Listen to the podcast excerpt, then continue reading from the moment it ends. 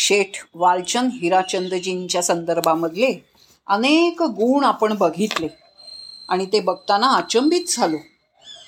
पण शेठजींच्या योगदानाविषयी खरं तर काय काय म्हणून सांगावं हो?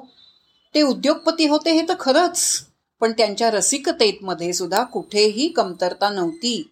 त्यांच्या कलप्रियतेला कुठेही कंजूसपणाचं कुंपण नव्हतं. म्हणूनच बालगंधर्वांच्या गंधर्व नाटक मंडळींचा दीड लाखांचं कर्ज झालं. माहीत असेल तुम्हाला?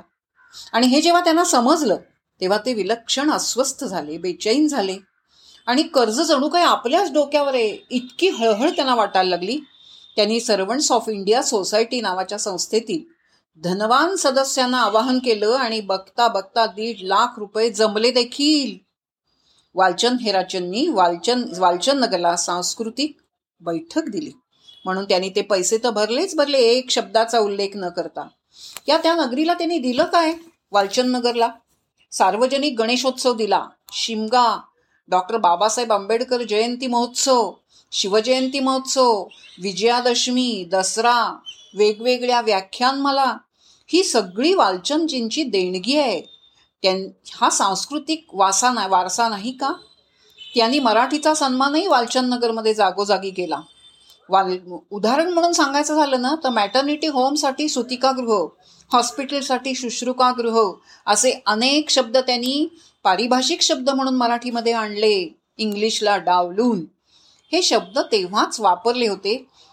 तमाम कामगारांसाठी त्यांनी केलं. त्यांच्या कारखान्यात काम करणारे जे कामगार होते ना त्यांच्यासाठी सहकुटुंब सहपरिवार भोजन समारंभ दरवर्षी आयोजित करत. नवरात्रीला सामुदायिक शस्त्रपूजन होई दरवर्षी वालचंद हिराचंद शिल्ड नावाचा क्रिकेट स्पर्धा व्हायची. विद्यार्थ्यांना वर्षभरामध्ये प्रदर्शित झालेले प्रभात कंपनीचे सगळे संत ज्ञानेश्वर संत तुकाराम शेजारी रामशास्त्री असे सगळे चित्रपट दाखवले. हे सगळं म्हणजे शेजीने दिलेली सांस्कृतिक देणगीच नाही का? असंच आपल्याला म्हणायला लागेल. आणि त्यांना एक लक्षात येईल की त्यांना आपल्या आई वडिलांकडनं काहीही ऐत्य मिळालं नाही. त्यांनी सगळं शून्यातनं निर्माण केलं. कारण त्यांच्याकडे दूरदृष्टी होती. उद्या काय होणार? उद्या कशाची गरज भाजणार हे क्षे त्यांना कळत होतं. आधीच जाणवत होतं. आणि आपण ते रेल्वेच्या वेळेला किंवा अनेक प्रसंगांमधनं बघलंय बघितलंय.